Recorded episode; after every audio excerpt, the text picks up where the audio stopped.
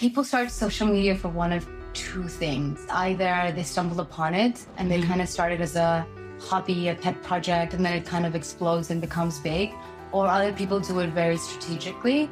I was the latter, believe it or not. And I was gonna move to London for my master's in law when there was an internship that popped up. And I was pure academic through and through, but this was a fashion internship.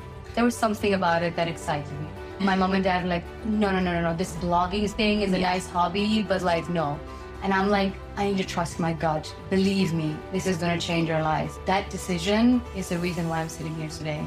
I flew to Cannes, already having a slight fever and a bit of a throat issue, but I was like, you know what, it's fine. It, it'll be fine, let's just fly. We're gonna sleep a lot. The next morning, wake up, and you'll be fine.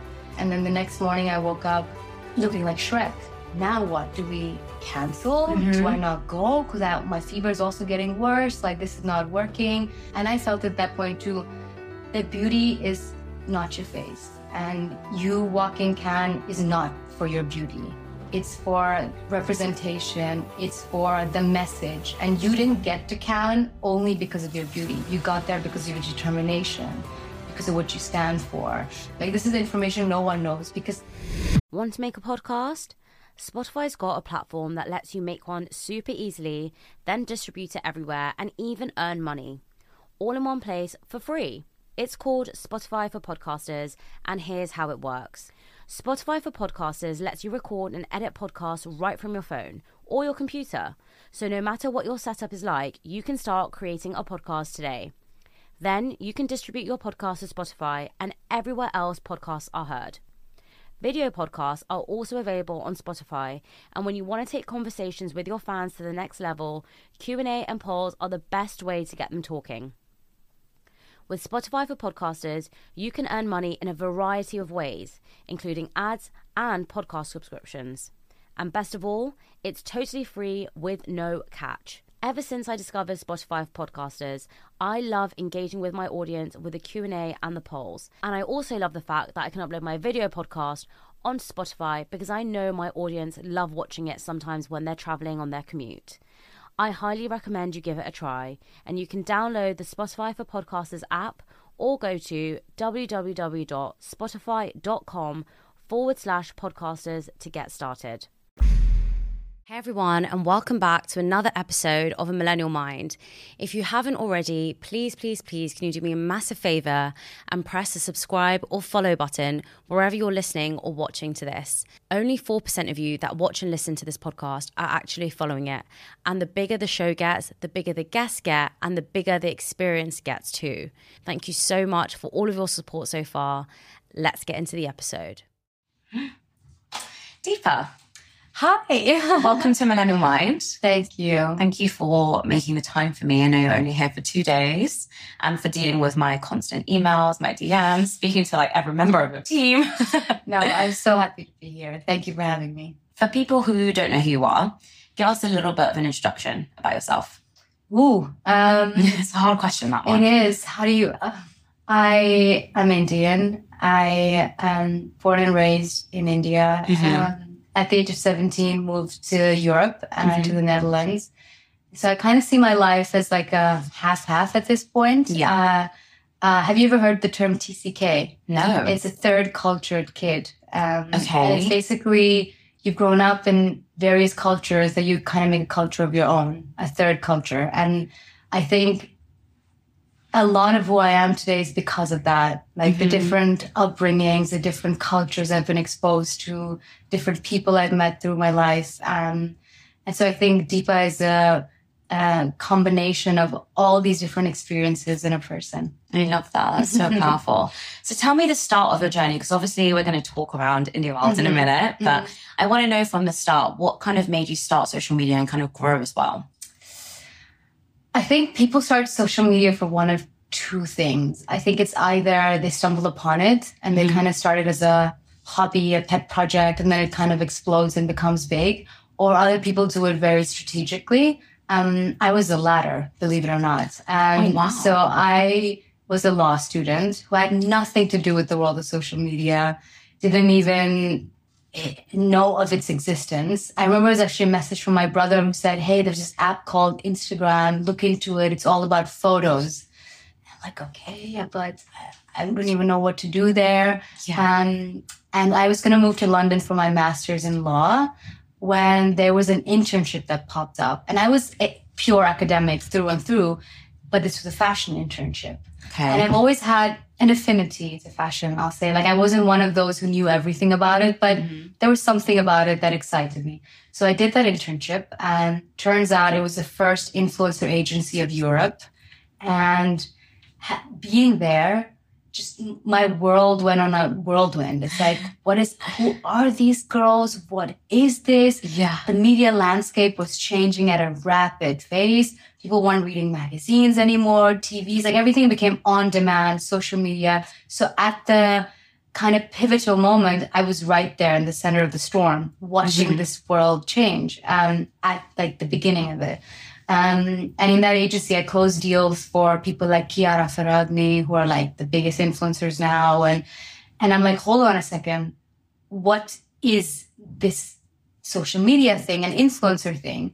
Um, and the reason I say I did it very strategically is because in those three, four months of that internship, I realized, A, there was no Indian person doing it globally in a big way. And I'm like, there's a lot of us. And yeah. one point four billion plus all the Indians that live everywhere and South Asians to add to that.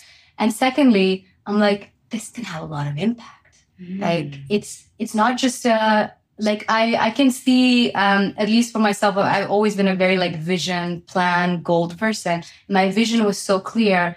This, if you do this at the right time, right place, do it well, the impact you could have is Un- unbelievable. Um, and so as a, I think, twenty-two, twenty-three year old girl back then, it just, I, I couldn't leave the thought of this, and it just like consumed me. And then I moved to London to do law. And mm-hmm. at one point I started the Instagram page and yeah. was doing law at the same time.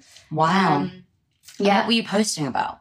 Nothing. Outfit posts. And my first investor was my mother, who gave me two hundred pounds Amazing. And said, here, you can buy your first outfit, because I didn't have money. Like, we were just, you know, I had a scholarship in law school and we were just trying to make mm. ends meet. And so this two hundred pounds was like my kind of budget to shop clothes from. And I reused that two hundred pounds many times. So I'd go to Zara, buy the entire outfit, keep the tags on, return it, and then do that over and over again. Until my first paid deal, I still remember it very clearly, was for two hundred fifty euros with this brand called Paul Hewitt. I don't even think it exists anymore. But it was during the Daniel Wellington era. Remember, there were these like yeah. watch brands, like different ones. This is one of those, who sent me some bracelets that I had to post, and I got two hundred fifty euros for it. I was so excited.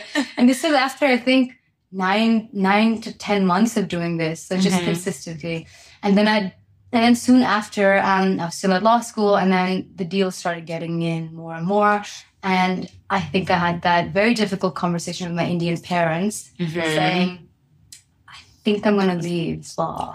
And they were like, you cannot. Of course. You cannot. We have spent too much, and like you have studied too hard, and mm. you've come too far to do this now. So um, had you graduated, or you were looking for like a law job?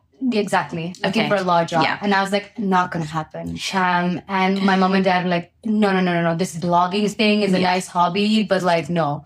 And I'm like, I need to trust my gut. Believe me, this is going to change your life. And they were like, no, it's not. And uh, finally, I did convince them. Mm-hmm. I did it. And that decision is the reason why I'm sitting here today. Honestly, it's it's so inspiring, but also so relatable to me at the moment, because yeah. I also studied law, yeah. didn't end up being a lawyer, but yeah. then worked as a consultant. Mm-hmm. And only six months ago now, or five months ago, I said to my parents, I'm going to quit my job mm-hmm. and I'm going to do this full time. And they were saying the same thing. It's a hobby. Yeah. What are you thinking? Yeah. You know, you're twenty-nine, you should be thinking about buying a house and how you're going to have kids. And yeah. that's the kind of priority, because yeah. we see success as one path. Mm-hmm. And often when you're doing something different, you're so scared. Yeah. But during that time, it's the most important time to have the right people around you, because Absolutely. you yourself are uncertain about the future, yeah. right? So yeah. who was kind of pivotal in helping you make that decision? Because I can imagine, you know, you're so close to your mom. We're going to talk mm-hmm. about her in a minute. Mm-hmm. And having someone, you know, doubt you in that way mm-hmm. can often stop you. Yeah. So what made you push through and make that decision? I think Um, I would have to give credit to my little sister. Mm-hmm. I think she's always been, in those initial months especially, very crucial, because she helped with everything. Like, we kind of tag team, like she was the one who got into photography and did all of that. So she was definitely the one. But when mom doubted it, um, yeah. in the beginning, I think it was also a lot of self-belief. And like, I'm very big on, like, my team will also tell you this, I'm very big on gut and like instinct feeling. Mm-hmm. And I've learned over life, also manifesting a lot of goals and achievements yeah. that believe in that power. And I think mm-hmm. I fine-tuned that over years now. But um, it was that really sure surety of knowing this is gonna do something bigger than me, mm-hmm. um, that I needed to take that path. And then I can convince my mother then. And then it's more yeah. like, Mom, look me in the eye. Yeah. I'm your daughter. I'm gonna do this. Mm-hmm. Trust me. Mm-hmm. And then I was like, if not, you know what? I'll go find a law job. Yeah. But trust me, I'm gonna do this. And yeah. she was like, all right. Let's go convince your dad. um, and yeah, I, I think she's like so proud right now. Honestly. I can imagine. And she is always very emotional. She's like, mm-hmm. you made it, you did it, you were right. And as a, as a daughter, I think that's the best thing you could have done. So like, like I said, having the right people around you is so important. Mm-hmm. And seeing your husband now, who is so supportive mm-hmm. and such a cheerle- cheerleader for you mm-hmm. is something that's quite rare. Mm-hmm. Now, a lot of people are quite skeptical about interracial relationships. Mm-hmm. And I've spoken to a lot of people that found it quite hard to make mm-hmm. that decision or yeah. speak to their family. What was that experience like for you? How did you meet Oleg? So, um, Oleg was, this is a Bollywood story now. Okay. Not even Hollywood, it's Bollywood. He was the very first guy I saw on the very first day of uni. No joke.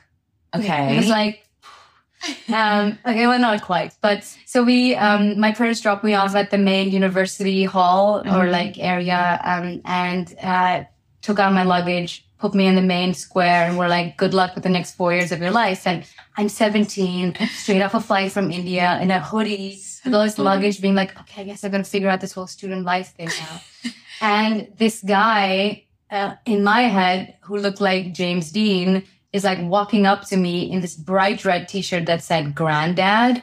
And um, because the context is that he was a student body president. And so him and his team were grandparents. Right. And then the elder students were parents and we were the new kids. Right. And so our parents were the ones who kind of took us around, but the grandparents organized everything that week.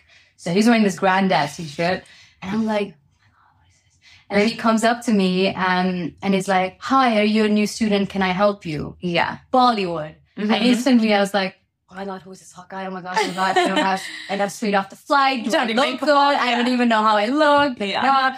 And um, he's like, why don't you come sit inside my office? I'll sort you out. And mm-hmm. I'm like, who is he? And back then, as a seventeen-year-old, whenever I got slightly nervous, mm-hmm. I would get bitchy. And so he is being so kind to me and I'm kind of like, yeah, okay. Yeah. And he's like, where are you from? Oh, India. Wow, what a fascinating country. Tell me more. I'm like, yeah, it's, it's cool. Whatever. Okay, bye. Yeah, yeah, exactly. Bye. And the funny thing is, years later, we went on our first date. And Oleg says it today as well, that he met seven hundred students that week, all new students. He does not remember how he met any of his friends for the first time. He remembers exactly who I was, what I was wearing, what I said to him. So there was that initial spark that we mm-hmm. both had. The chemistry. But exactly, like undeniably, like the room could explode. Like there was that initial tension, mm-hmm. but because I was seventeen, he was twenty-one, we're a four year difference. And he was in his final year, I was in my first year. We didn't have any classes, nothing together. Yeah. That he graduated soon after. So nothing really happened. Was he living here still? No, he moved to London, actually. So okay. he got King's, became a diplomat, blah, blah, blah. Wow. Um, and I kind of started my journey as an influencer. All that stuff happened. But we always wished each other happy birthday. Yeah. That was the only contact. One of those happy birthdays became into a, hey, whenever you're back in town, I'd love to take you out for a meal. And back in uni, he was quite notoriously a bad boy. Okay. And so I was kind of like, he is not on my radar. No, like, yeah. no way. But then he was, so like, if you want to ask me on a date, uh, you can wait. Like, mm-hmm. I'm going to play you a bit now because I don't trust you. Mm-hmm. He waited for six months. Um, he kept saying, whatever, whenever you're ready, whenever. I'm like, okay, fine. Let me give, let me give this guy a shot now. Yeah. So we went on our first date in July twenty fifteen. and we both knew. Like oh immediately, God. Three months later, I think we were official, even despite living in different countries.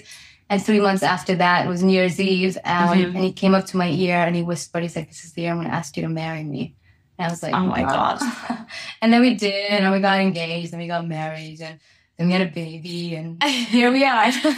And in that, so was it difficult to kind of break that to your parents in terms of that yes. interracial side? Yes. Um, I would say less difficult than perhaps a lot of stories I've heard, just because I think my parents already had a bit more of an open mind because we were in Europe mm-hmm. and, you know, they weren't naive to know that we're only going to fall for Indians yeah. or like people within our community. So I think that, but still, I'm sure till today, my dad would be way happier if it was a Punjabi and he yes. had like a Punjabi son-in-law, blah, blah, blah, drinking whiskey in the side. But Oleg does all of that with him now. Yeah. Um, but I think ultimately, you know, my parents really wanted what would make me happy. Um, mm-hmm. And my brother had kind of already broken it for me because he had a he had a Danish girlfriend. Okay. So it was kind of already the family like, okay, yeah. we're going out of the normal expected thing. Yeah.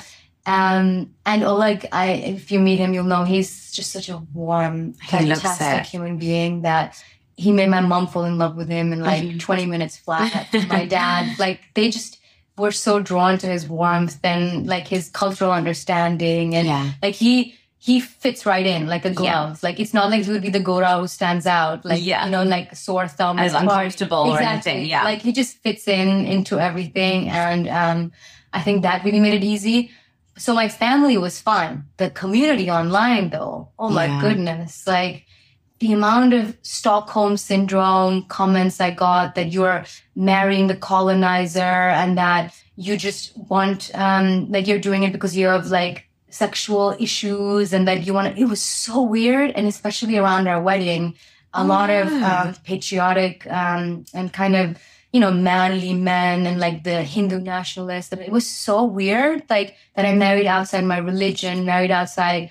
Um, so I think that was more difficult than my mm-hmm. own family, in fact. Um, Being yeah. online and kind of sharing so much is yes. often, you know, there's there's perks about it, mm-hmm. but there's often that other side where it's really difficult to yeah. deal with the constant yeah. comments and hate. Yeah. Knowing that and being in this industry for so long, mm-hmm. you walked the Cannes red carpet mm-hmm. and you had an allergy reaction. Mm-hmm. Tell me about that, because for people who don't know, yeah, you know, that must have taken a lot of guts, knowing what an audience can do and say mm-hmm. to still push yourself yeah. and be so brave and be so authentic and say, hey, look, this is me. Yeah, yeah. Oh, that was a difficult moment. But um, how did it start? So my daughter, Dua, she went to daycare and she picked up uh, strep throat. So it was like a bacterial infection in her throat. We didn't know about it back then, obviously. So she was slightly sick, but she recovered quite quickly. And my sister went to pick her up first. So then twenty-four hours after that, my sister started getting a weird throat issue. And then the next morning, she woke up with a swollen face. And I'm like, oh, my God, what's happening here? And it's highly um, contagious, contagious uh, indeed. And so, and that was the day before I left to Cannes. And I was like, okay, okay, just pray nothing's going to happen. It's going to be fine. But now we didn't really know what was happening, to be honest. Yeah. I was kind of sick. And then... she was fine, and then none had this insane reaction. And then I went flew to Cannes, already having a slight fever and a bit of a throat issue. But I was like, you know what? It's fine. It, mm. It'll be fine. Let's just fly. We're going to sleep a lot. The next morning, wake up, and you'll be fine.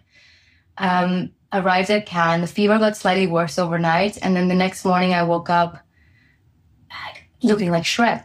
Like, it was unbelievable. Real. Like, I just couldn't believe my eyes. I'm like, this has never happened to me before. And my sister and I looked identical at that point because of this very contagious infection. Um, and our body just reacted in this way.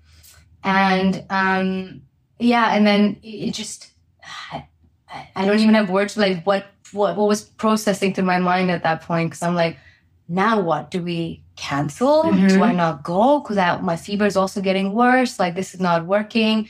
Um, but I'm here now. Should I just suck it up and go? And it just, I was just going in waves of what am I going to do?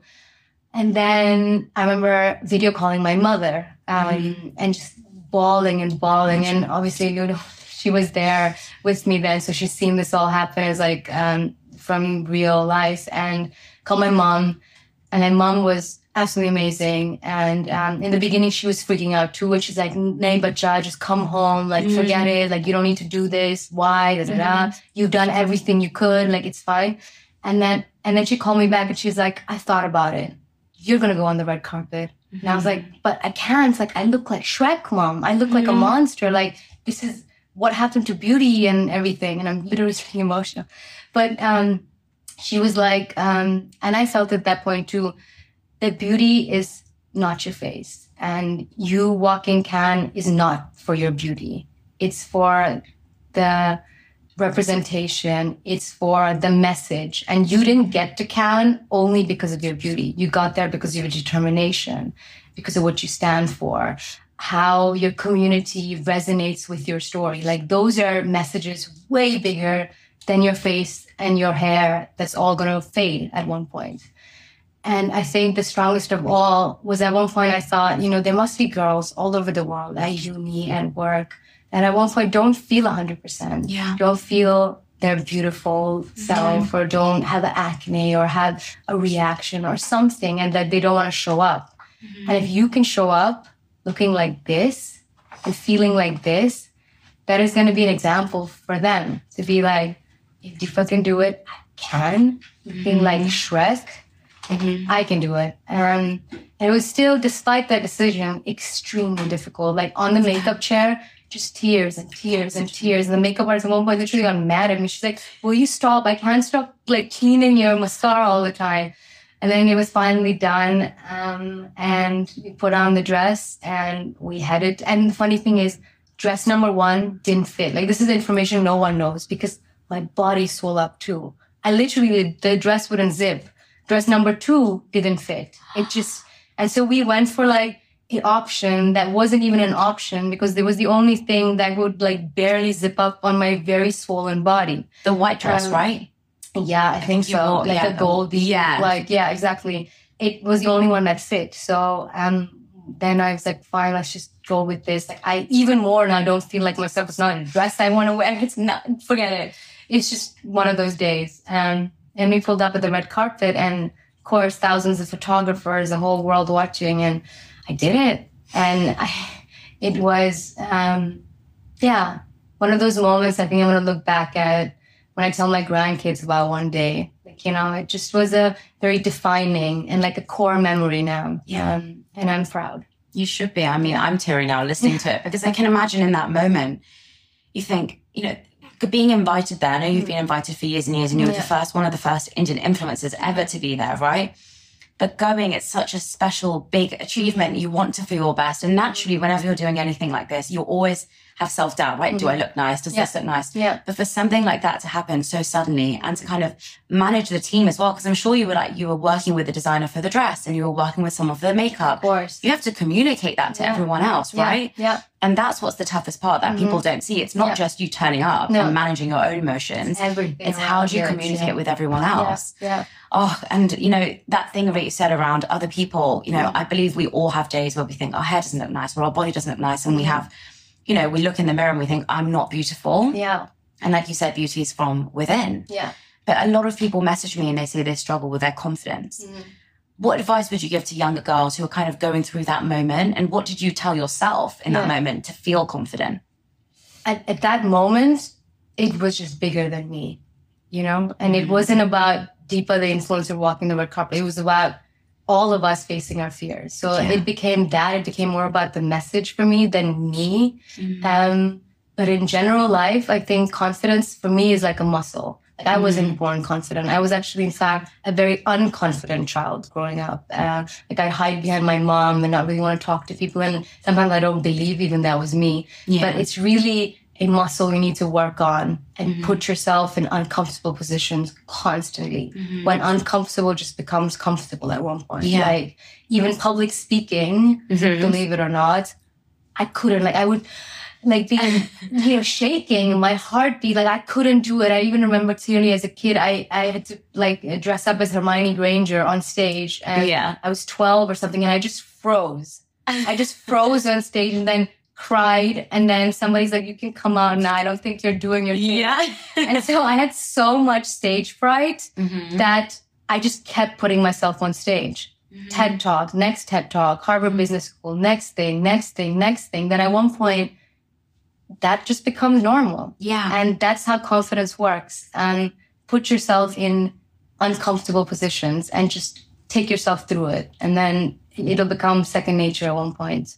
I love that. Yeah. Now, talking of uncomfortable things, yeah, I'm sure when you started Indē Wild, mm-hmm. nice product placement here. I'm sure when you started it, which I use every day, by the way, and I have been for three months before someone says, oh, it's just another marketing ploy. Oh. But I've been using it for three months and it is amazing. So tell me about it. Why did you start this company? Because there are a lot of skincare companies out there. Mm-hmm. What's so special about Indē Wild? Yeah. Um, firstly, I think Indē Wild, I really believe, is a destiny brand. Mm-hmm. And it's it's a brand that is bigger than me. Again, and maybe that's yeah. a red thread you hear from everything I'm saying. Mm-hmm. But I really feel like if you're born on this earth, you need to do things bigger than yourself. And yeah. I truly believe Indē Wild's that. And the story behind it is, my mom is an Ayurvedic doctor and dermatologist. So I grew up in a world of skincare, in a world of Ayurvedic practices. Like, we would wake up with mantras at five a.m. and do meditation and yoga. But at the same time, mom was a dermat, so she would know what ingredients to put. So this very fusion life was my life. Mm-hmm. Um, and then fast forward to when I was a teenager, I had really bad acne, but like a lot of teenagers do. Yeah. But mine lasted until I was twenty-two.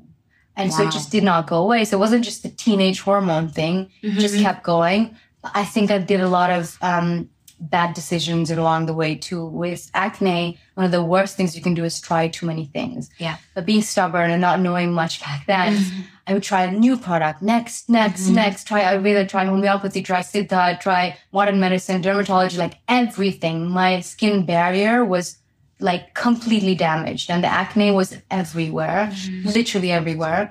And then finally, um, my mom, being a dermatologist, at one point was like, honey, you need to stop now, and we're going to put you on Roaccutane, which okay. is the highest, like, strongest. That's very harsh. Yeah, very harsh. Um, but she like, if you go on this, you promise me you're going to change your lifestyle as well, because it's a very harsh drug. You need to become very healthy and start living a more kind of holistic life as well. So what that lesson taught me was that the combination of chemistry with Ayurveda, which is something that our people have known for five thousand years, but backing that with science, gave me this supernova combination that did it for me. Because mm-hmm. Ayurveda is slow beauty. It's maintenance. It's life. It's lifestyle. It's something mm-hmm. you got to just keep doing your whole life. While chemistry is innovation. It's science-backed. It's Harding, harder hitting. Right. And for me, I've not seen that combination before. Like yeah. you have Ayurvedic brands that are very, so very heritage first, very, you know, Ayurvedic heavy. Mm-hmm. And also their packaging is rather um, from moms and grandmoms. Like, it's beautiful, but yeah. it's not of the modern desi person. And um, while the modern desi person, we are, I think we have this very... Um, very beautiful friction point that we can all relate to. And I yeah. think a lot of minority cultures can, where on the one hand, we love our culture, we love our heritage, we love our mom, our grandmother, food, weddings, yeah. all of that stuff, but we're not our mother and grandmother. Correct. We're the women of today. We believe yeah. in fact and science, and we believe in innovation and where the world works. And, but it's a beautiful friction. Like, it's a celebration one. It's not mm-hmm. like an anti one. Yeah. And so Indē Wild is the embodiment of that in a product. It is for that modern desi woman who believes in everything mom and grandmom said. Like, yeah, mm-hmm. yeah, put turmeric, put it on your face. Yeah. yeah. We get it. But we science back that. And we're mm-hmm. like, yes, with vitamin C. And let's clinically test the entire product to be like, yes, Ayurveda works. Mom and grandmom were right. Yeah. Um, and we're going to put some amazing ingredients that dermatologists say work too, and give you this incredible bringing together of both. And I mean, the reviews we've had and the kind of sales we've done, mm-hmm. I guess, are a testament to that. Um, and most importantly, I think using our community and really mm-hmm. building a community brand, not like a buzzword, yeah. but we... truly have had them part of the journey. Like, it's mm-hmm. people like you and me who sat across me in focus groups for like yeah. months on end, telling me what their pain points were, telling me we want a vitamin C serum that mm-hmm. actually works for our skin type. We want an S P F that is mineral, that doesn't, you know, yes. they said that to me. And so we at Indē Wild really democratize beauty. It's about what do the people want? We listen to you and then go tell our experts, please create something for what they've said. Instead of me being like, I know best. Yes. Use this, use this, use this. Um, it's, it's, we flip the script. Um, and so it is so community driven in its D N A that um, I think also is the reason why people really like, like the authentic authenticity and the kind of, oh, and we're just really honest about it. Mm-hmm. Um, like the fact that all our ingredients yeah. and the percentages of our hero ingredients are written on the packaging. I don't know of too many other brands or maybe any other brands who do that to that level yeah. of, you know, honesty. It's like, well, yes, we have niacinamide, but at this percentage. Yes, yes. we have squalene at this percentage and turmeric at this percentage. So... Mm-hmm. Um, yeah, I am really proud of that. Part. You should be. And even your photos on here, yeah. none of them are filtered, no. right? No. And they're all showing your true skin. And yeah. you know that, I think what I'm hearing from you, the theme is just be yourself and yeah. that authenticity runs yeah. through whichever work you're doing. Mm-hmm. But I've been a customer, like I said, for a while. And the thing I was most surprised about is for the price point and how much yeah. it is, it's huge. Yeah. The bottle is huge. I remember yeah. receiving it and thinking, huh? Like, have they sent me a large one? Because yeah. normally when you buy serums... They're tiny bottles. Mm-hmm. They don't last long. Mm-hmm. And it's very easy to be consistent. You're right, because you have two different colors. Yeah. This is the other thing as well. It's very easy to distinguish. And I know that sounds simple, but yeah. for someone like me who really isn't that much into skincare, yeah. I read your reviews. Yeah. I bought both of them. Oh. And I've been using them for ages. And I really feel like they do give me a bit of a glow. But I'm You're not totally really... glowing. No bias. But I'm not really a skincare fanatic because yeah. I think now it's so... complex, right? There's so many layers. You have to use this and this and this. Mm. This is easy. I just use this. Yeah. The S P F drops. Yeah. And I use a moisturizer. Yeah. Sometimes I don't even use a moisturizer yeah. because this is quite nourishing yeah, in itself. It is, it is. And so for me, it's like a very simple, easy routine. And yeah. I think that's what people love about yeah. it too. Yeah. And I think that was also very intentionally done. It was instead of you using many different products with exactly. single ingredients in it, we'll give you seven products in one. Mm-hmm. So you don't have to worry about buying so many things and having a seven-step skincare routine and da da da da. We've done the thinking for you because I'm basically a customer as well. Yeah. And we get the experts to back it all, clinically tested, like create it in the optimal percentages, da da da da da. Mm-hmm. Everything is done, put into one bottle. You know you're good to go to work after yeah. this one. Yeah, yeah, I love it. Now, yeah. the thing I haven't tried yet yeah. is this oil. Yeah. Now, this oil in the campaign with your mum mm. is so powerful. And your mum has the most amazing, most beautiful, you do as well, but your mum, this hair is like down to here, Unreal. Right? It's crazy. Unreal. Yeah. So tell me a little bit about that campaign with your mum. So mum, um, to me, is I think one of the most beautiful women in every way. Like her aura is unreal. If she would walk into this room now, she would just like yeah. absorb us in with her like insanely beautiful energy.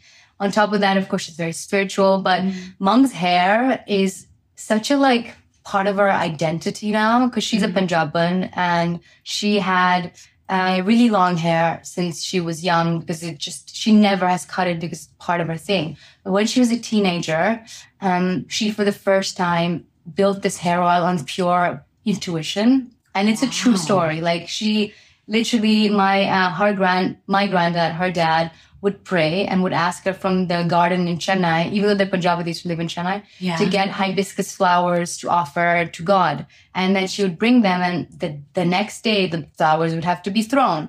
And so mom always felt bad because she's like, these are blessed flowers. I can't just throw them in the bin. So what she did with the hibiscus flowers, and she had no idea at that point that they had any good ingredients or good, you know, yeah. any like active ingredients in hibiscus that's good for hair, nothing. She just knew that. And she put it together with a combination of like sesame and coconut oil and stuff because her mom would have said something like, these are good.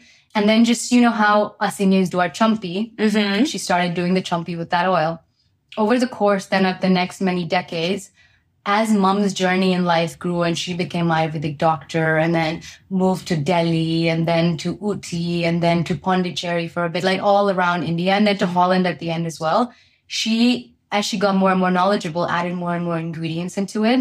So this hair oil is so comprehensive. It has sixteen oils and herbs in it from bhringraj, brahmi, amla, fenugreek seed, like literally any any herb that you could think of that yeah. can help with hair growth is pretty much in there.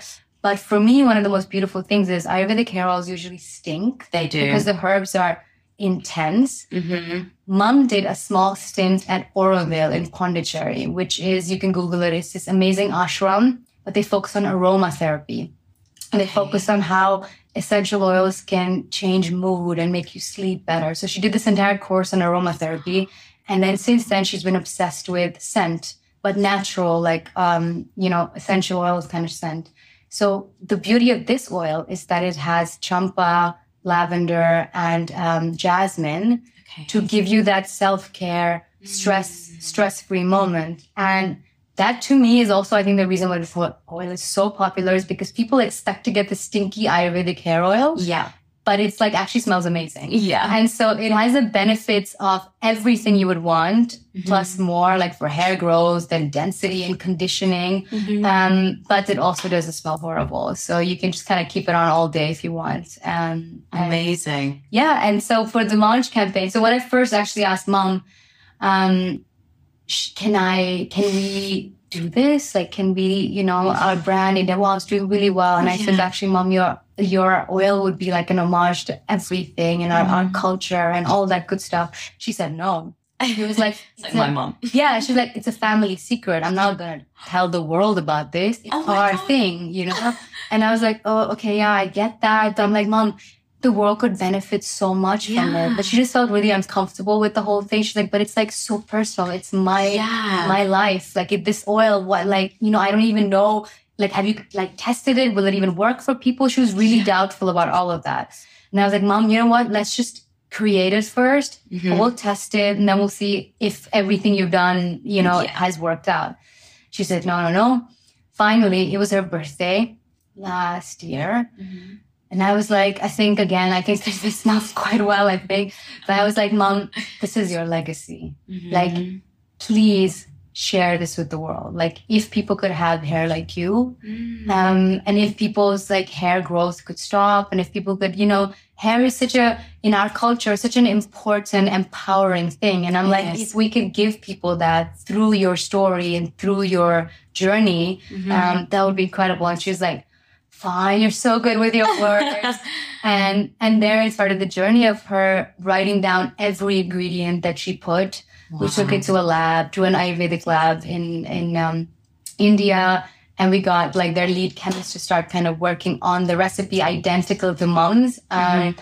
Obviously packaged it differently. And like the Chumpy Hair was a beautiful story as well. At one point, I, I've always used this oil on a Sunday at Chumpy. Yeah. And I'm like, wait. And at one point, I started kind of looking up. Nobody in the world had taken the name Chumpy Hair Oil. And I'm like, why? Can we, as Indē Wild, give the world Chumpy? Because the Western world doesn't even know what a Chumpy is. No, like the I same don't. way we gave them Ayurveda mm-hmm. and we gave them meditation and yoga.